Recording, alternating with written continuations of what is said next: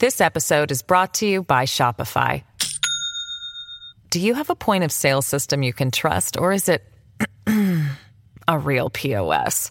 You need Shopify for retail. From accepting payments to managing inventory, Shopify POS has everything you need to sell in person. Go to shopify.com slash system, all lowercase, to take your retail business to the next level today. That's shopify.com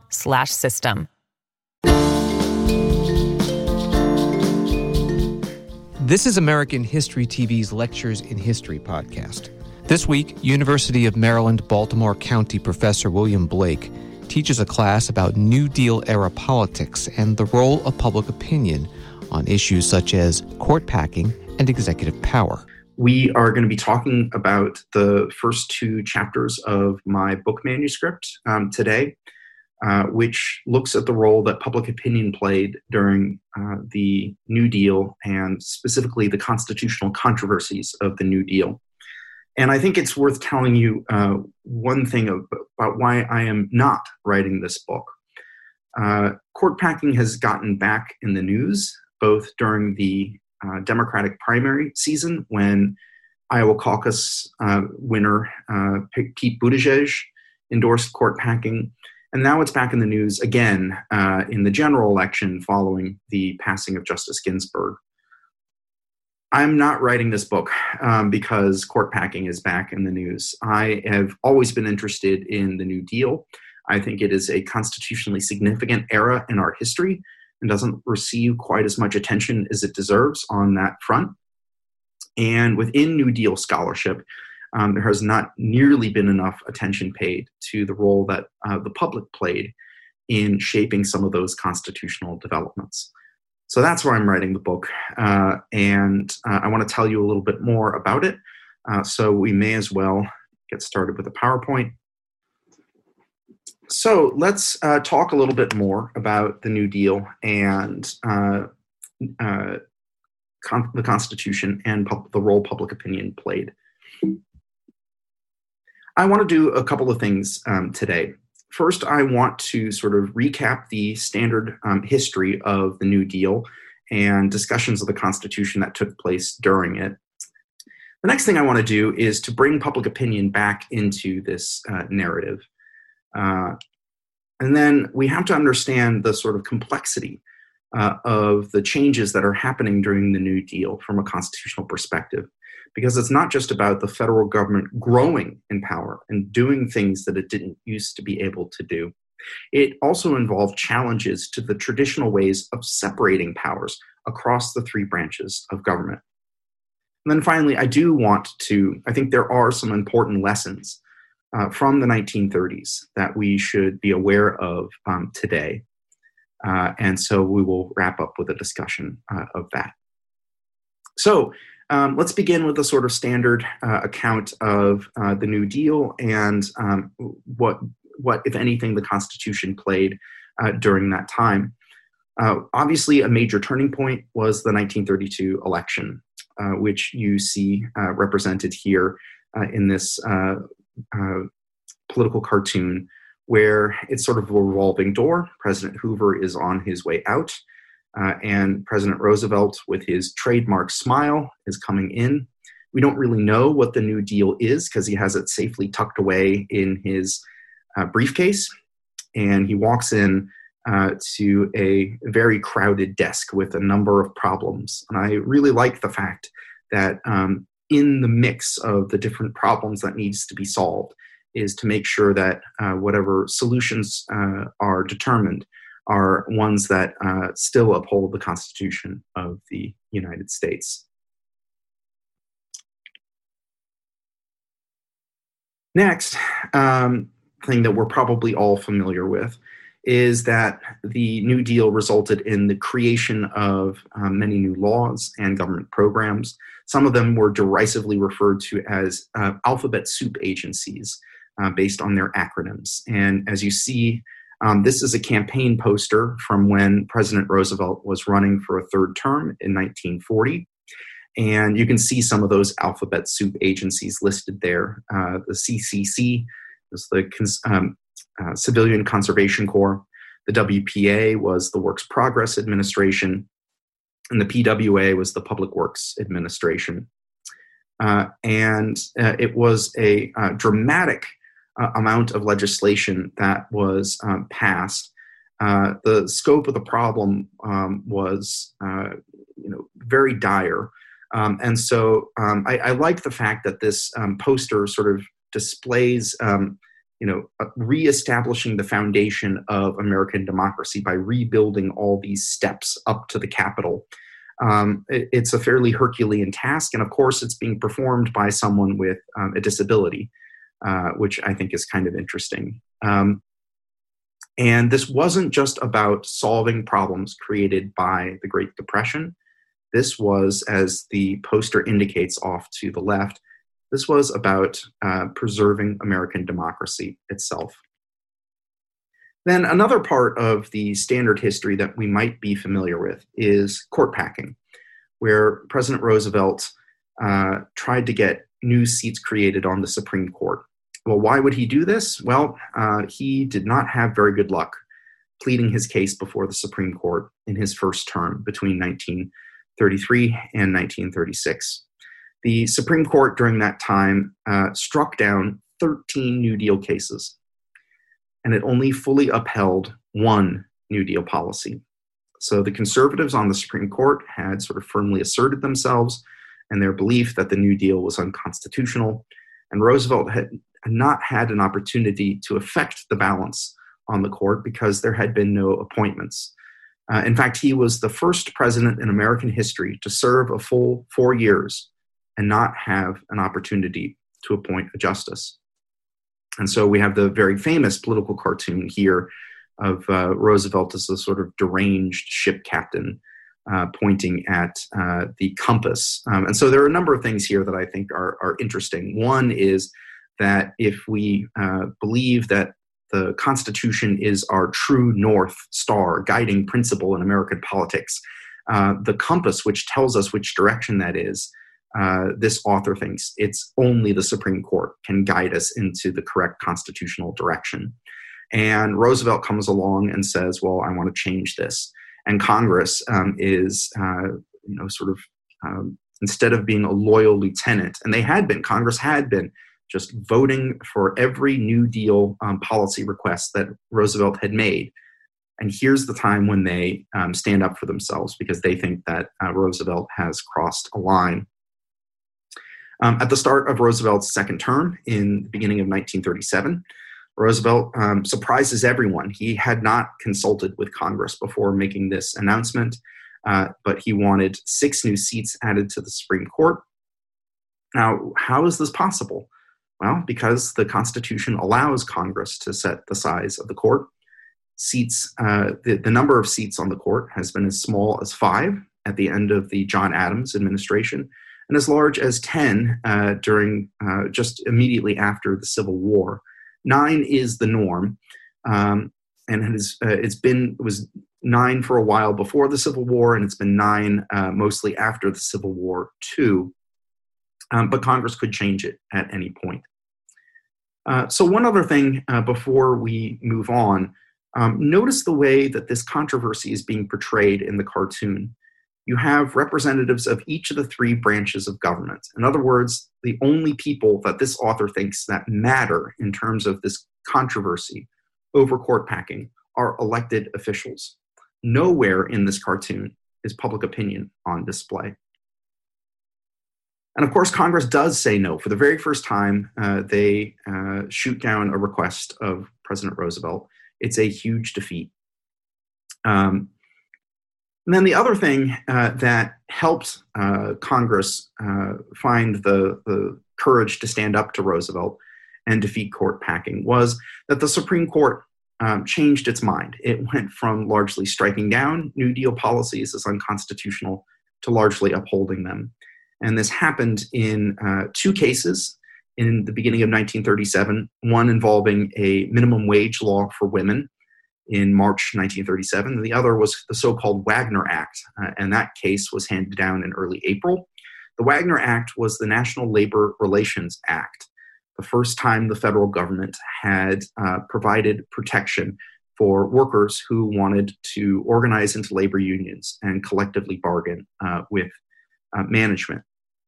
And so, what happened in those two cases was uh, that two of the swing justices on the court, Justice Owen Roberts, uh, no relation to the current Chief Justice John Roberts, um, and then the other swing um, justice was uh, Chief Justice Charles Evans Hughes. Um, they went from uh, voting with the conservative bloc to voting with the liberal bloc. And they were trying to send a signal to Roosevelt that there was no need for court packing because um, there, there wasn't going to be uh, any lingering controversy over the constitutionality of the Supreme Court.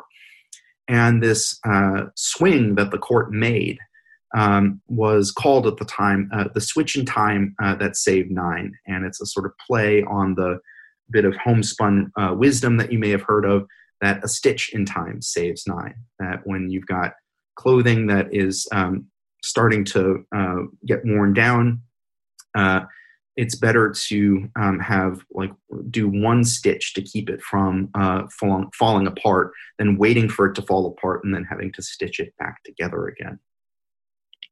But again, um, even in that last cartoon, where all the nine justices are swinging from one way to the other, there is nothing in there uh, about public opinion. And that is largely emblematic of how historians, legal theorists, and political scientists have dealt with this era in our history too. And I want to argue that public uh, uh, opinion is the missing ingredient that really explains why Roosevelt succeeded some of the time in changing uh, constitutional norms, um, but did not succeed at other points during his presidency. And uh, this is one of my favorite political cartoons. Uh, first of all, I love the idea that there could be a super Supreme Court. Um, but then the way that um, the three people are portrayed here, um, I think, is quite remarkable. Most of the time, we might think of uh, our leaders staring down at the people in fact, a lot of political scientists believe that this is uh, a, a, a, good way of understanding public opinion, that most people don't uh, have the time or the uh, capacity to figure out where they stand on a lot of complex um, policy issues. So, what they do instead is they think, oh, wait a second. Uh, I am a Democrat. Joe Biden leads the Democratic Party he's looking down on me and telling me, you know, this is uh, the kinds of things that uh, he is in favor of. And so if he's in favor of those things, then so am I. But here you have uh, Chief Justice Hughes and President Roosevelt staring up at the public. The public is in control. And uh, whatever the public says, uh, those two, one of those two people is going to have to walk away disappointed, uh, but respect the will of the public. The other thing I, I like about this car- cartoon is that um, there is no emotional hysteria, um, either by the politicians trying to manipulate the voters or voters um, not being able to understand this. Are, Judge John Q. Public is calmly uh, trying to do his best rationally to figure out what the implications of court packing are, not just for the constitutionality of the New Deal, but for larger constitutional principles like the independence of the judiciary. And I think that this isn't just a cute one off cartoon. I think this actually is an accurate contemporary reflection of the nature of public debate during this time. Because in this book, I'm collecting evidence of ordinary people who are writing letters to the White House, making constitutional arguments, both in favor of and opposed to court packing, and you have um, ordinary people um, telling uh, pollsters um, that they think that the conflict between Roosevelt and the court should be resolved by enacting a constitutional amendment rather than court packing. Even Democrats thought a constitutional amendment was the more legitimate way to resolve this controversy compared to court packing, despite the fact that the Constitution permits Congress to change the number of seats on the court if it wants. So, um, in my book, I make three central claims about the role that public opinion played during this time. Number one, I think that ordinary people understood that the New Deal didn't just represent a change in what kinds of policies the federal government uh, enacted. It wasn't just that we went from not having a welfare state to having a welfare state. I think ordinary people understood that these changes represented a, uh, a change to the constitutional status quo. Second, I think that public opinion understood that this was a, a complex set of changes that were occurring during the New Deal constitutional re- revolution. On the one hand, uh, the federal government was trying to do more things than it had been before. Um, more things that, uh, uh, than had been constitutionally given to uh, the federal government before. But that's not just, uh, it's, it's more than just that. President Roosevelt not only wanted the federal government to do more, it wanted um, the presidency to have more power compared to the other two branches. Roosevelt challenged norms of the separation of powers. He did not have a lot of use for checks and balances. Um, and the ordinary, ordinary Americans understood that these sorts of conflicts were occurring too. And a lot of people were in favor of the federal government regulating the economy, providing for Social Security, but they were opposed uh, to Roosevelt taking more power uh, into the presidency. They wanted to preserve that traditional set, uh, set of checks and balances. And then finally, um, most political scientists don't think that public opinion can control what the government does. But I th- think I found evidence that the public not only was following these debates sort of passively, but they were actively helping to decide um, what kinds of things Roosevelt could do and what kinds of things he couldn't. So, what do I mean by the uh, New Deal representing a change to the constitutional status quo? Well, one of the sort of famous images that Roosevelt made in some of his early speeches was that the federal government had a responsibility to the forgotten man. And here's a cartoon uh, with the forgotten man, a, a miner uh, who is shaking Roosevelt's hand, saying, Yes, you remembered me. Um, and one way to sort of understand the economic policies in the New Deal was simply a way to get out of the crisis of the Great Depression. But I think it was more than that. I think that what Roosevelt was doing uh, it, through the New Deal was to expand the definition of we the people. We the people, of course, is the first three words to the preamble of the Constitution. And it, uh, I think that Roosevelt was trying to ensure that working class Americans receive just as much consideration uh, in the doings of their government as anyone else. So, how was this possible? After all, there weren't any New Deal constitutional amendments. Although, if I uh, move, there we go, uh, you'll notice I put in an asterisk there, um, and we'll return to that uh, notion in a little bit. So, how could we think of the New Deal as representing constitutional change without these amendments? I think it involves reinterpreting the preamble to the Constitution in a way that fundamentally changes the role of the federal government. So, for example, as we read through the goals articulated in the preamble, one of them is to ensure domestic tranquility. And one of Roosevelt's main arguments was that we need the New Deal to solve the problems of the Depression, because if the Depression doesn't end, dictatorship will follow. And so the New Deal um, uh, preserved democracy by ensuring domestic tranquility. Another argument that Roosevelt made was uh, uh, so, one of the goals in the preamble is to promote the general welfare. And Roosevelt said that the best way to do that would be to uh, set up basic supports so that uh, when people fall on hard times, either through illness or old age or unemployment, that they uh, uh, are able to um, provide for themselves and for their families. And so promoting the general welfare becomes associated with the federal government's obligation to establish a welfare state. And then Roosevelt also, in many of his speeches, tried to redefine um, liberty. And liberty is um, sprinkled throughout the Constitution. The first place it's mentioned is in the preamble that the people, we the people of the United States, in order to uh, secure the blessings of liberty, Roosevelt redefined that liberty as not just freedom from government action, but so that ordinary people have the means by which they can make decisions. Roosevelt stole this uh, line uh, from, I think it was a, an English judge. A necessitous man cannot be a free man. In other words, it doesn't matter if the government leaves you alone so that you have freedom of speech. It doesn't matter if the government leaves you and your guns alone.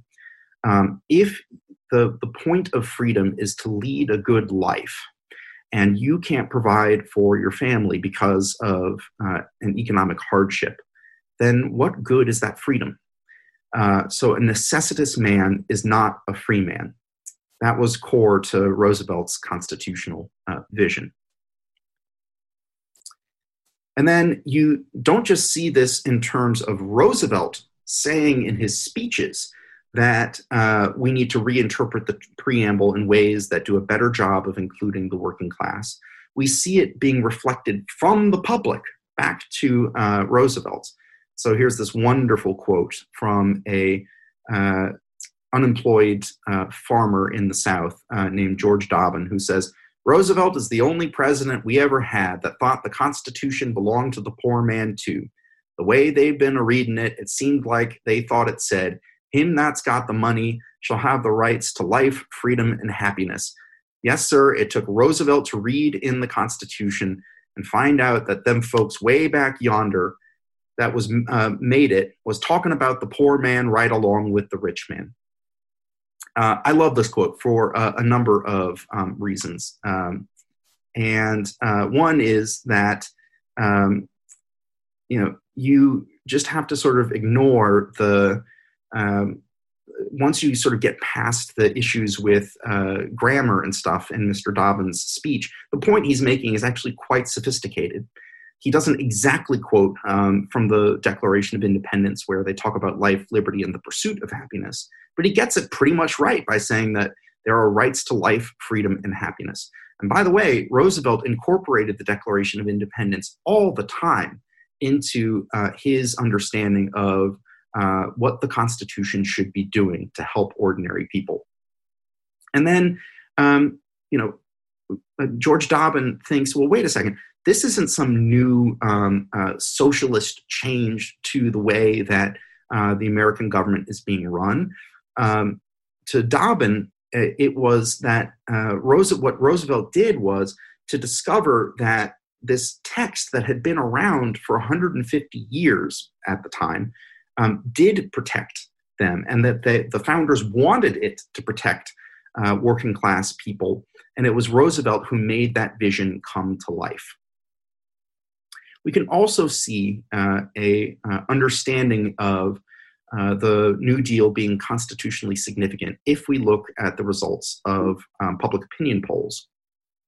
So, what we have here is uh, pretty strong evidence of bipartisan support for federal regulation of the economy. And so we have um, two uh, axes here. Down at the bottom, we have the x axis where we see uh, who people had voted for in 1936, whether it was President Roosevelt or the Republican candidate Alf Landon. And then on the y axis, we have uh, what's labeled the pr- predicted probability of support. All you need to do is think of that as the percentage of Roosevelt voters, the percentage of Landon voters who favored these different things. So uh, a one would mean 100% of people agreed uh, with this policy issue. Zero would mean zero, and 0.5 would mean 50%. So what do we see here? Uh, what we see is a majority of both Republicans and Democrats supported all of these different policies, um, whether it was uh, being in support of labor unions, um, uh, agriculture supports, uh, farm subsidies, Social Security, uh, the regulation of the stock market through the Securities and Exchange Commission, uh, the providing of minimum wages in the Federal Labor Standards Act. Um, and by the way, this is important not just because these policies were popular, not just because these policies were popular on a bipartisan basis, but all of these policies either were struck down by the US Supreme Court or would have been struck down by the US Supreme Court if it hadn't have been for the switch in time that saved nine. It's not enough that uh, I think that uh, for, for me to say that the New Deal was significant in, in terms of the growth of federal power. To really understand the constitutional debates of this era, we also need to be talking about the separation of powers. And here we see another political cartoon where Roosevelt um, is playing the role of the Old Testament um, character Samson, um, who uh, is and and he's he's uh, the the separation of powers is being represented as you know three columns outside of uh, a temple, and Roosevelt has already destroyed legislative balance because he's made Congress subservient to his will, and through the court packing plan, he's trying to do the same thing to the federal judiciary. To understand why Roosevelt would want to do this, um, we have to understand the difference between how the founders viewed the separation of powers and how more modern uh, thinkers, including Roosevelt, saw the separation of powers. The founders lived in a Newtonian universe. Uh, this idea that every action has an equal and opposite reaction, right? Newton, uh, you know, was the, the one who was talking about gravity. Um, and so um, the founders thought that a well designed constitution that splits power between three governments, the three branches of government, would prevent dictatorship. And it wouldn't just prevent dictatorship, it would ensure a well ordered, well running machine um, where you know um, good legislation would be passed, but bad legislation uh, would not. By the time Roosevelt comes around, he's growing up in the intellectual age of Charles Darwin and evolution, where the guiding principle is adapt or go extinct, survival of the fittest. And from Roosevelt's perspective, checks and balances were um, actually a danger.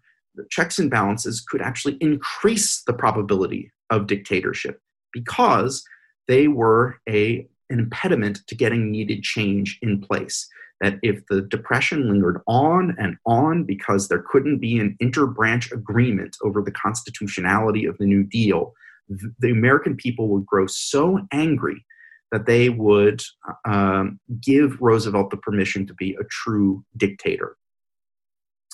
Um, and so Roosevelt just uh, wanted to find new, just like he wanted the federal government to be doing new things, he wanted them to be doing them in a new way the public was aware of this aspect of the debate too.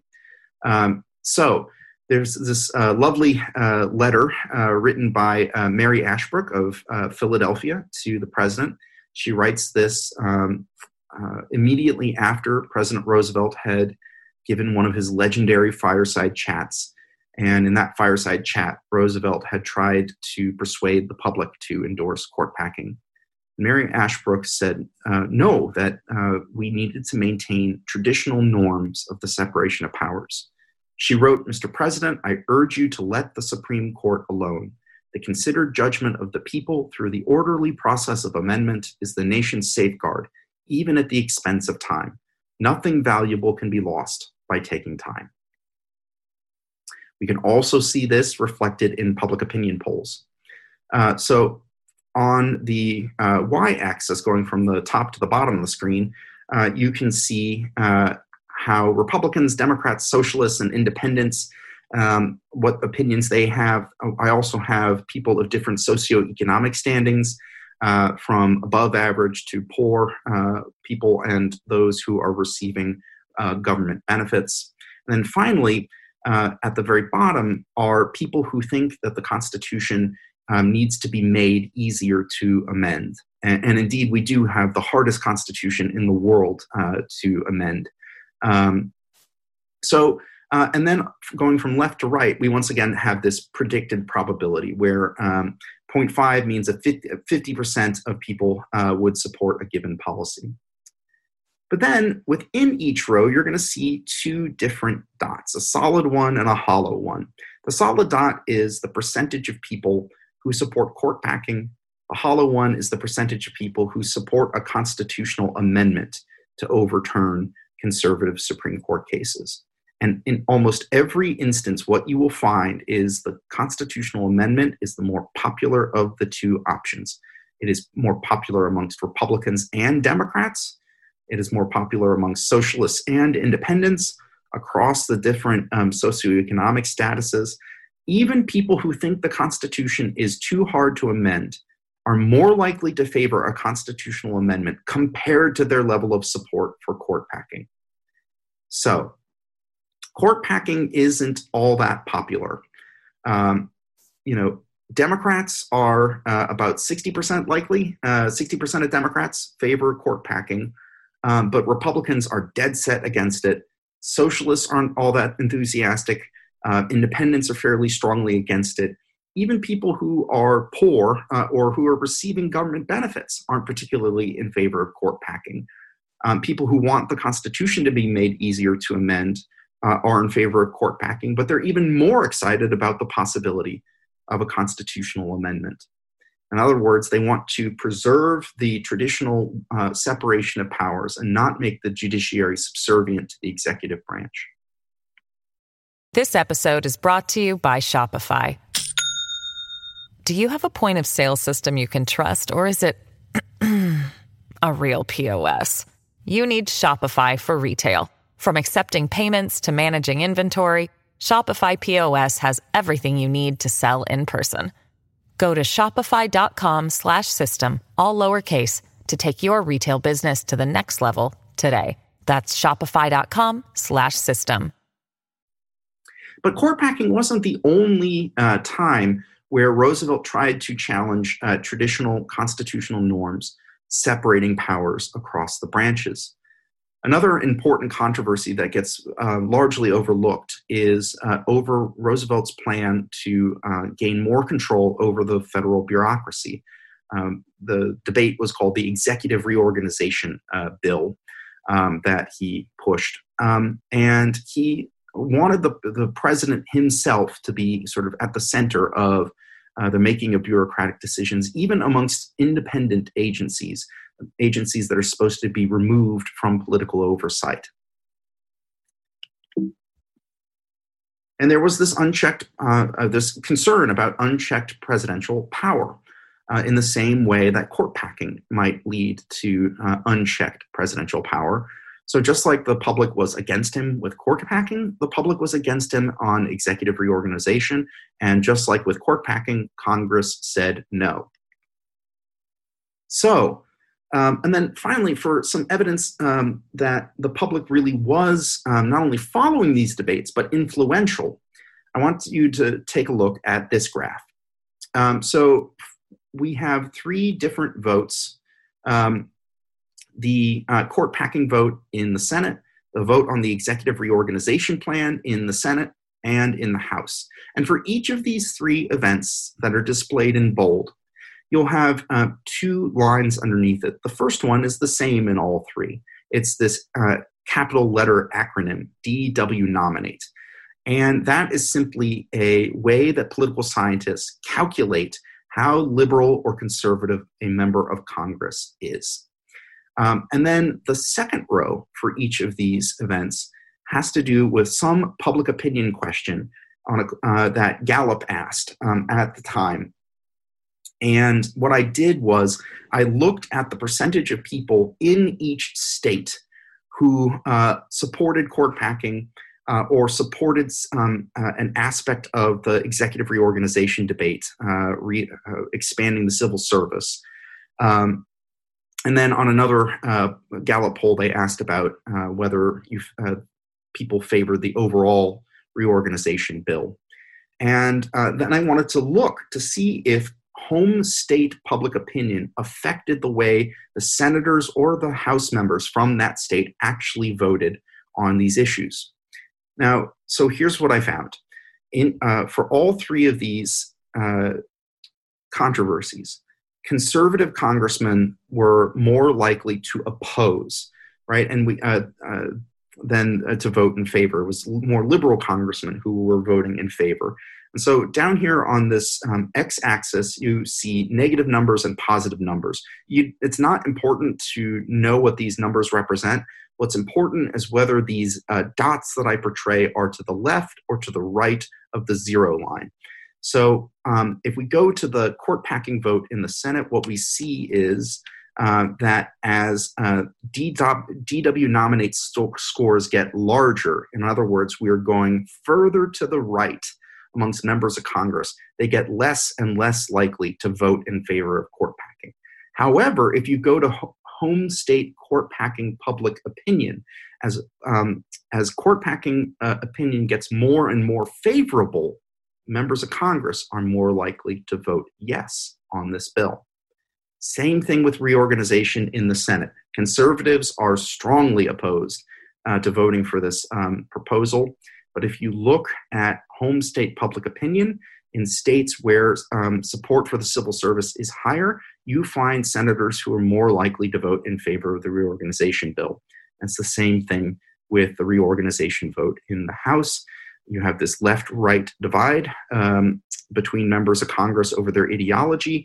Uh, but to a certain extent, uh, uh, this um, ideological divide is mitigated based on what the voters back home want from their representatives. And then finally, there's one other uh, uh, controversy that we need to uh, consider here, and that is Roosevelt's decision to ignore the precedent that was um, set by President George Washington and run for a third and eventually a fourth term. Polls at the time showed that um, Roosevelt uh, was, uh, you know, the idea of even someone like Roosevelt getting a third term was not very popular. Um, and so um, the only way that uh, a lot of Americans were telling pollsters that they would be willing to vote for Roosevelt was if it looked like the United States was going to get involved in World War II. Um, and as it happened, you know, uh, Germany invades Poland in September of 1939. The war is started, um, and uh, enough Americans were concerned about uh, America's participation in the war uh, that that uh, helped Roosevelt get reelected in 1940. In fact, I, I would um, sort of argue that uh, if the Republicans had been more strategic in who they nominated for president in 1940, Roosevelt would have lost. Um, but they didn't nominate a uh, an established leader with strong foreign policy credentials. Instead, they nominated uh, a businessman uh, with no political experience who had been a registered Democrat up until relatively recently. Uh, uh, Wendell Willkie uh, was his name.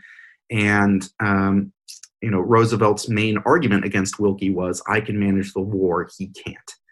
Um, so uh, once this norm was broken, once Roosevelt was successfully elected a third and eventually a fourth time, what he did not do was um, shatter that precedent um, by George Washington and make it fine for future presidents to break this norm too. Instead, here's where I would argue we get the only New Deal era constitutional amendment. Um, it was proposed during Truman's um, presidency and ratified shortly thereafter. The 22nd Amendment, and imposed a two term limit on running for president. So we don't get a constitutional amendment um, sanctioning the growth in federal power um, that occurred uh, during, during the New Deal. But we do get a constitutional amendment trying to reaffirm a commitment to the way things had always been done in terms of balancing presidential power against congressional power, against judicial power. So let's think a little bit about um, why this matters beyond having a better understanding of an important and interesting time in our past. Well, there, I think there are three main takeaways um, that are relevant for today. One is I think the fact that uh, there weren't that many New Deal constitutional amendments. The only one we get is over term power, uh, term limits, is a problem. Um, we have an ongoing ambivalence over how much power the federal government legitimately has or should have, um, and I, I, think that the uh, the lack of a New Deal constitutional amendment is one of the reasons why the Tea Party is such a major force in modern American politics. If there had been a New Deal era constitutional amendment saying that uh, the federal government had an obligation to regulate the economy, had the power to establish a welfare state, uh, it would have uh, taken that issue out of uh, uh, the possibility of modern political uh, debate. It would be no longer open for discussion, just like getting rid of free speech is um, not open for discussion because it's written into the text of the Constitution.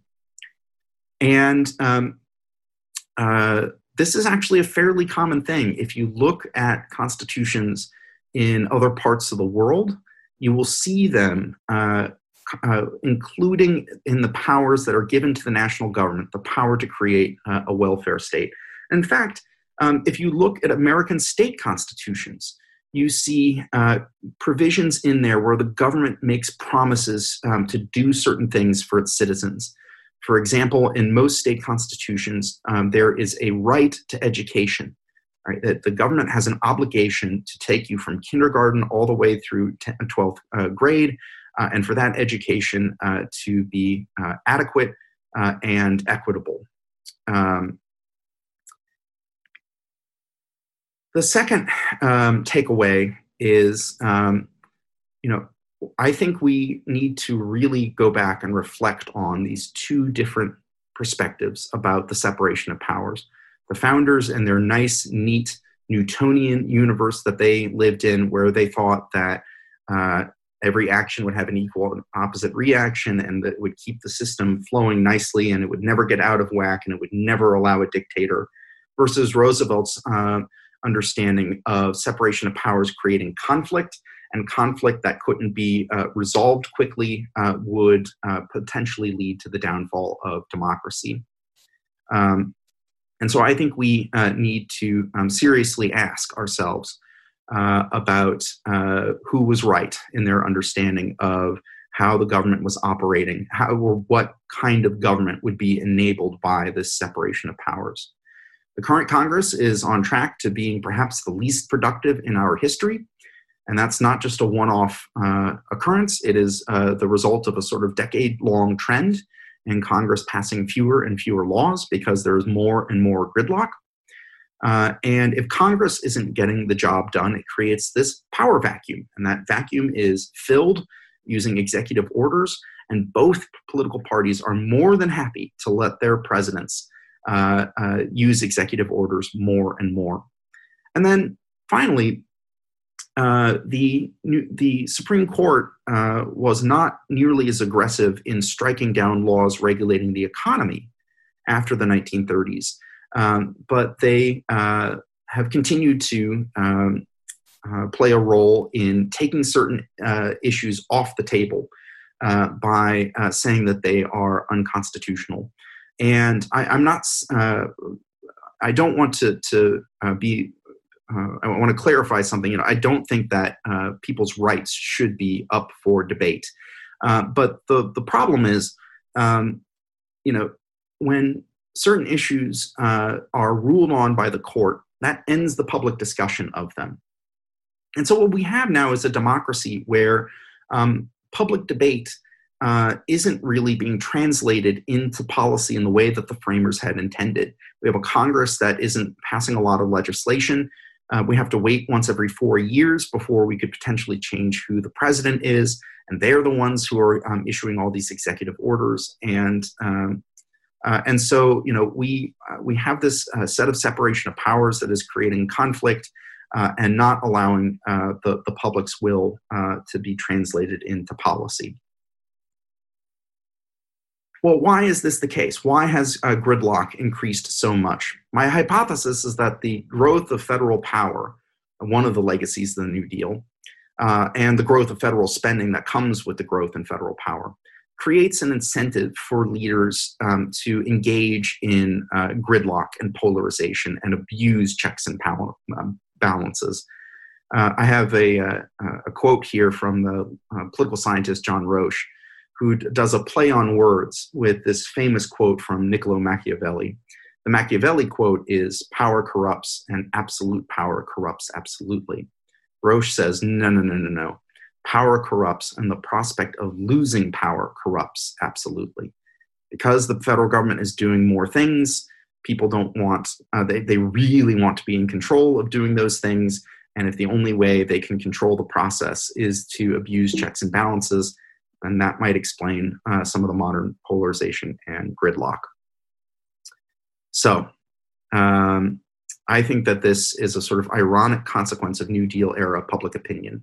That on the one hand, the public was quite comfortable uh, uh, with uh, expanding uh, the kinds of things the federal government did, uh, but thought that the best way to handle that transition safely would be to maintain traditional separation of powers.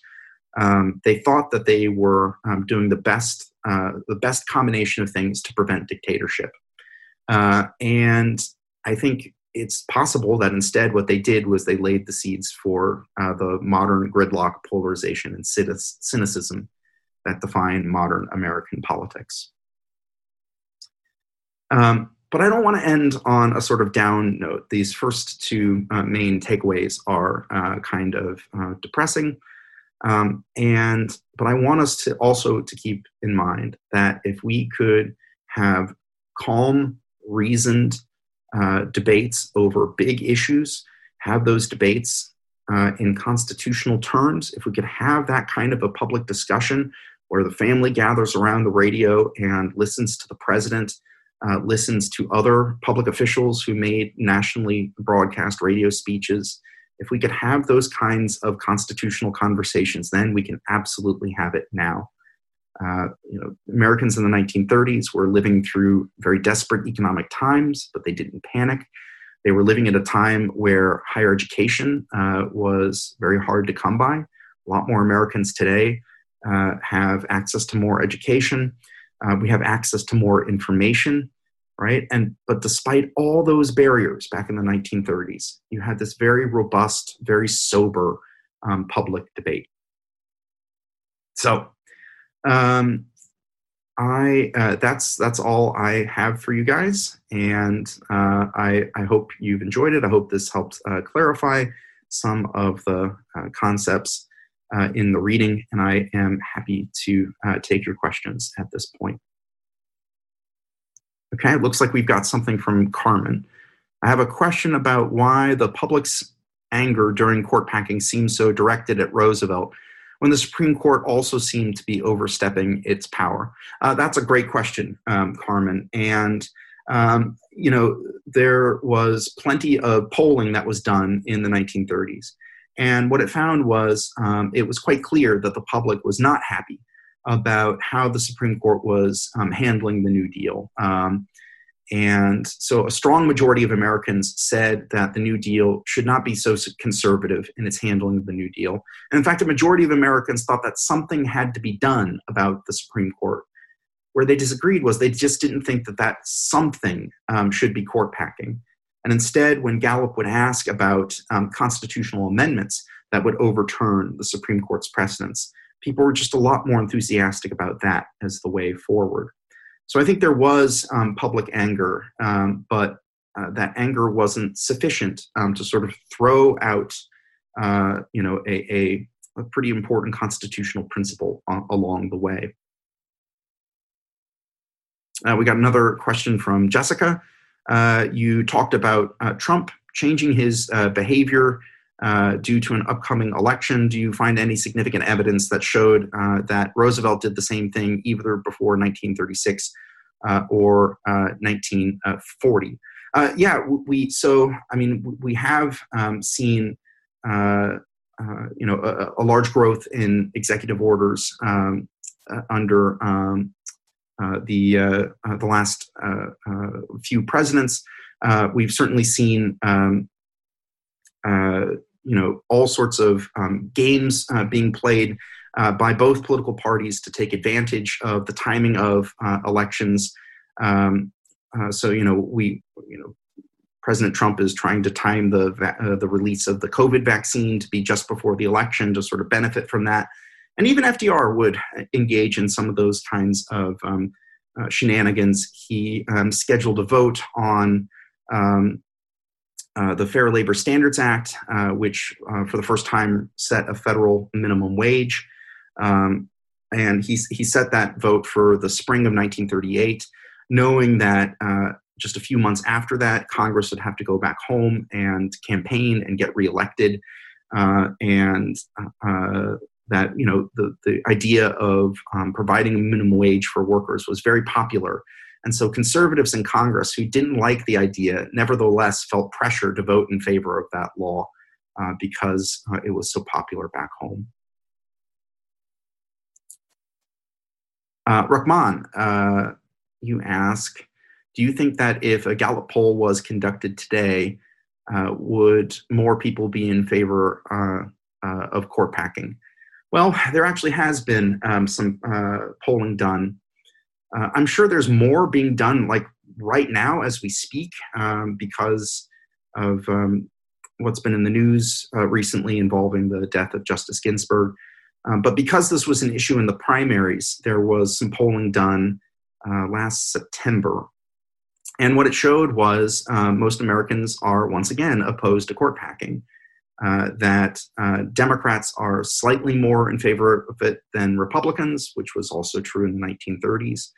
Um, but you know, um, when it comes to norms uh, about politics, uh, you know, if you fail to change a norm once, what you might end up doing is making sure that in the future it's even harder to challenge it again. And I think that's one of the lasting legacies of Roosevelt and uh, court packing was um, if he couldn't sell it to the American people, I don't think there's a politician alive today in either party who can sell it to the American people. Um, the, the Supreme Court occupies a, uh, a place in the American consciousness. Uh, they are they are the um, most popular of the three branches.